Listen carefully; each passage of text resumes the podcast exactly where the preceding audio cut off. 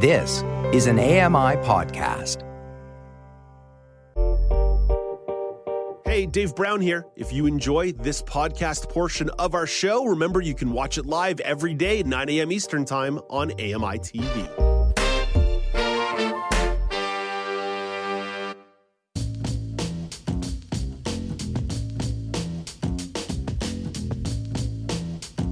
Welcome back. It's Now with Dave Brown on AMI-TV and in streaming audio at amiplus.ca. Artificial intelligence, AI, has been the buzzword in technology for over a year, sometimes to my chagrin. One area that has become quite interesting, though, is the rise in AI relationships. Maybe trying to have a casual conversation with ChatGPT until it rejects you. Kevin Shaw has thoughts on the impact AI can have on the way that humans connect with each other. Kevin is the host of Mind Your Own Business on AMI-TV. Hey, good morning, Kevin. Morning, Dave. Kevin, I was rebuffed by ChatGPT. I was trying to have a casual conversation, and it said, I don't want to have this conversation. And once again, Dave Brown was left rejected all by himself. Kevin, why did you want to bring this topic to the table today? Well, I read an interesting article in Zero Hedge called The Rise of AI Girlfriends. And I'm like, the what? And so I read this article, and it talked about how all these different sites have popped up using what are called large language models that is basically what ChatGPT uses, but they're tuned to give you the experience of talking to a friend or a companion or somebody that you might know on a more romantic level. And I was just fascinated. I went and looked at some of these services, and they're growing like crazy, and it's really interesting. I tried one of them out, and it asks you about your day, and you can engage in a very casual conversation the way that you would with a friend. And I'd say that the interaction is about 90% the way there in terms of convincing you that you're actually talking to a human being. Kevin, you and I are old enough that we probably spent some time in chat rooms or message boards in the early days of the internet and ended up forming digital friendships with people. I'm kind of curious if this might just be the extension of that we're already so comfortable engaging in a digital relationship with people that if it's a robot, what's the big difference? Right. You know what it reminds me of, and you're a 90s kid, so you probably remember Tamagotchis? I do.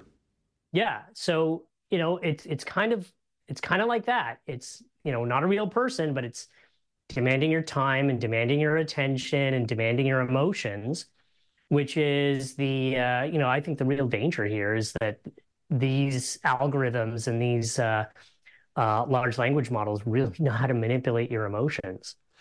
That's where I think the rubber hits the road here as well. Totally. Because there is an impact on the increased anonymization of our relationship with the internet and the breaking down of community and human relationships. And every step in that direction has to come with a red flag. For sure. And so, let me just go through the steps here, because I think this is an interesting progression. You've got the first level, which is the ChatGPT level, where you can type and get a response back. I think the second level now that they've got is that you can basically customize the avatar that is going to look 100% real. That avatar can move around and interact and do the things you say. Now they've got the technology to model a voice that sounds like a real voice. Dave, you won't even have to do promos anymore. You could just have my AI model do my promos for me. And so now you've got these sort of three levels up. The fourth level, I think, is going to be where this goes into the VR space, and you can put on an Oculus or some other kind of VR headset. The fifth level is where they will have this technology in AR space. And so now your digital friend can hang out in your living room with you and comment on and watch TV with you. And then the final level is robots. And I saw a quick demo of one of these robots at CES, and This is not Alex on a Mac or Siri or Alexa type voice. This is a real voice coming out of a real robot. And I think we're well on our way to having completely artificial relationships. Kevin, I think you missed a step there. It's when the AR or VR headset gets combined with some sort of haptic suit that you can wear to create actual physical sensation on your body. Yeah. And it's my understanding, not that I want to reveal too much, that some of that already kind of exists. The tech companies are already thinking about that, because one of the weird things in technology is that where sort of the sex industry goes always tends to be kind of a step ahead of the rest of the industry. It's why VHS beat out Betamax. So anyone's old enough to remember that. Oh my gosh. Okay, yeah. Maybe we should leave that one aside. Maybe we're revealing too much information here. But Kevin, like there has to be a flip side to this, right? Because there is an appeal to the idea of individuals maybe developing these relationships, and I mean there has to be. I'm struggling to find one, but I do think about people who might have either social anxieties or other social cues. There has to be some kind of flip side to this, because I don't want to sit here today and say like the rise of AI and the rise of robots and the rise of a digital relationship is inherently a terrible thing. I think it could be a really great tool for folks, like you said, who maybe have anxiety or who might be experiencing autism or depression. But the coaching needs to be a part of it, right? So, you walk into a digital bar and you go and you pick up a digital girl, and maybe you've got a little thing that taps you and says, "Hey, that's not how you talk to a lady," and maybe gamifies the whole thing so that you kind of develop those social skills and can actually interact in a proper way in society, and hopefully, give you some cultural refinement along the way. But I think that there is some potential here for helping people who might struggle with mental health. So the technology's out there. I think there was a website called Replica AI that is doing something like this, that's doing cognitive behavioral therapy and sort of combining that with these sort of AI chatbots, which is a really interesting approach. Kevin, I think that is one of the things in these conversations around artificial intelligence more broadly, that people are trying to figure out the guardrails here, right? That even if there's an inherent badness and an inherent goodness to this, it's about establishing the guardrails and the lines and understanding what are the possible impacts happening to people if they maybe wander down this pathway too far. Well, you're absolutely right. There has to be an ethical conversation that happens here. I'm sure that somebody out there who is going into disability studies is going to write a thesis on the fact that you can go and customize these avatars, and I'm sure that none of them are going to have disabilities. So that's an interesting academic exercise there. But back to the point about ethics. These technologies, I think, need to be developed responsibly. And unfortunately, I think the horse has left the barn, and we're way down the primrose path here in terms of how this technology is going to be used. And I definitely think that there are going to be some legal and some moral implications here for us to take a look at as a society. Yeah, it simultaneously happened slow and really fast, because I've been talking about AI in earnest since about 2017, but it really felt like in 2023, oh boy, here it comes. Yeah, the kind of stuff that we were dealing with. I mean, they've had these sort of AI girlfriends, AI boyfriends since the mid 2010s, and that was sort of the kindergarten of where the technology is going. Now, I think we're sort of in the fifth or sixth grade, just about to hit puberty. Adolescence. And I think the technology is just going to, the pace of increase of this technology is just going to go nuts in the next couple of years. 2 years from now, who knows? You might be talking to Digital Kevin. Kevin, I hope not. I hope that no one's creating me, so one of me is bad enough. That came up yesterday talking about AI with Jenny Bovard and Megan Gilmore. We're talking about Jenny Robard becoming the new robot Jenny on the Low Vision Moments podcast. Speaking of AMI shoulder programming, Kevin, Mind Your Own Business is back for season 3. How you feeling about the new season?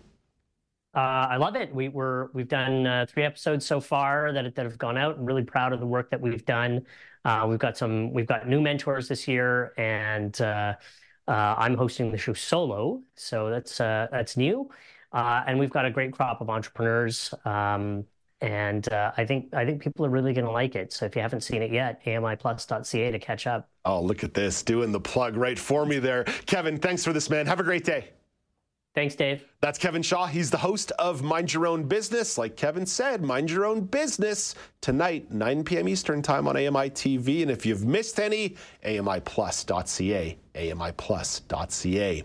Coming up in 60 seconds, Alex Smythe has the weather story of the day. But first, here is Canadian Press reporter Rob Westgate with your Morning Business Minutes.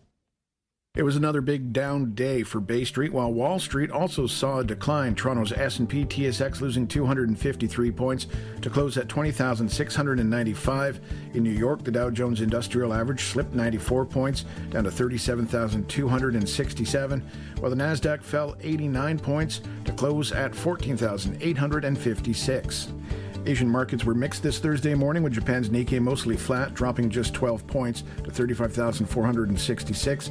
The Hang Seng in Hong Kong, it closed up 115 points at 15,392. An expert in the Canadian competition field says Loblaw's move to reduce discounts on foods nearing their best-before date is normal practice in the industry and not a sign of collusion.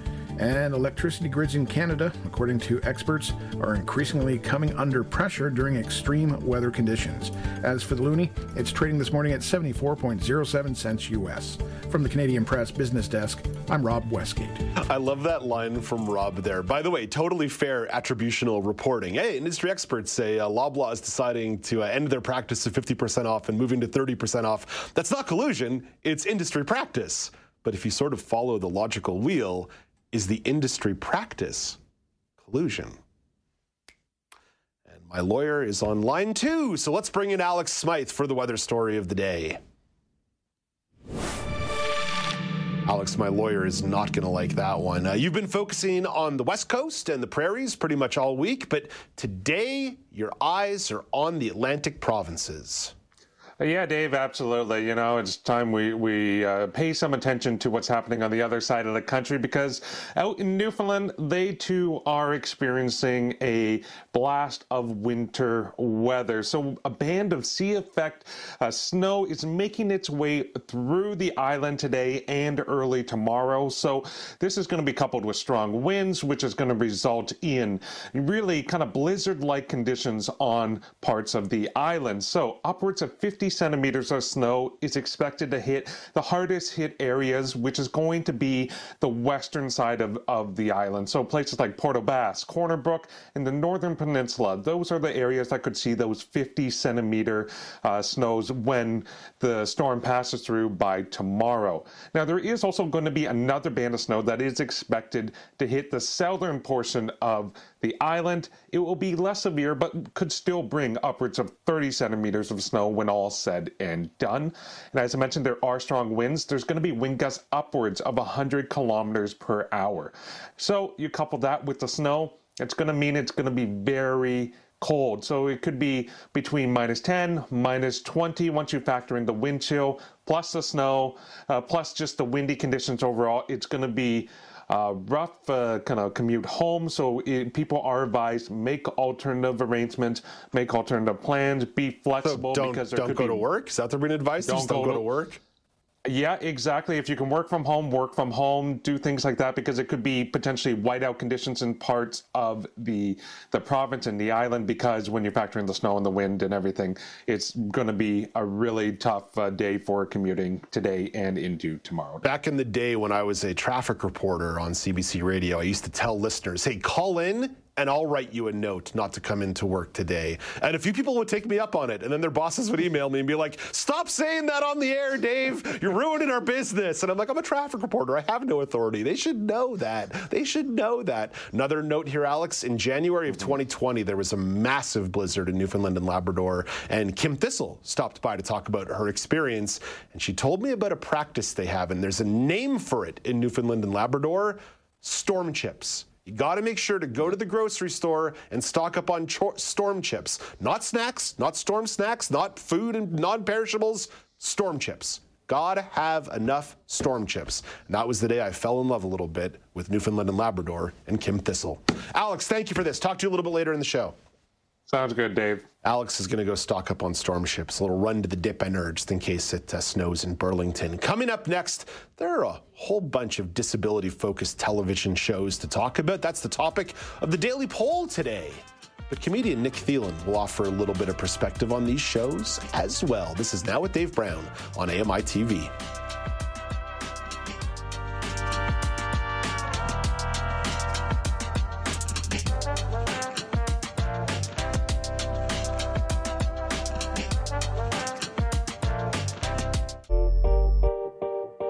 Dave Brown here. If you enjoy this podcast portion of our show, remember you can watch it live every day at 9 a.m. Eastern Time on AMI-TV.